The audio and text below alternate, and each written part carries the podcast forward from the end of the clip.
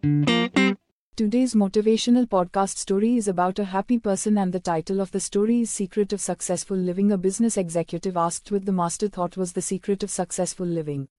Said the master, Make one person happy each day. As an afterthought, he added, Even if that person is yourself. A minute passed, and he said, Especially if that person is yourself. Here is a good news thinking pausitivity is now on Telegram so if you can join us there by it will make us appreciated. Remember the name Thinking Pausitivity P-A-U-S-T-I-V-I-T-Y and channel link is https slash slash t.me slash thinking underscore pausitivity. This material may be reproduced without prior permission. Please credit Eklavya Education Foundation and send a copy to Core House, off CG Road near Parimal Garden, Ellis Bridge, Ahmedabad.